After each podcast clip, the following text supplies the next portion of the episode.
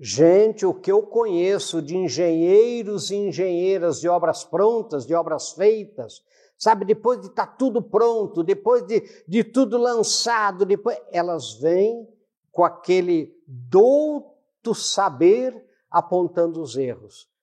Poderia ter sido feito assim, poderia ter sido feito assado, né? ninguém me consultou, se tivesse me consultado, eu teria dito, mas por que, que você não, não sugeriu? Não, elas nunca podem. Elas são sempre ocupadas. Elas esperam tudo estar pronto para daí vir com as suas doutas opiniões e críticas. Gente, livre-se dos engenheiros e de engenheiras de obras feitas na sua empresa.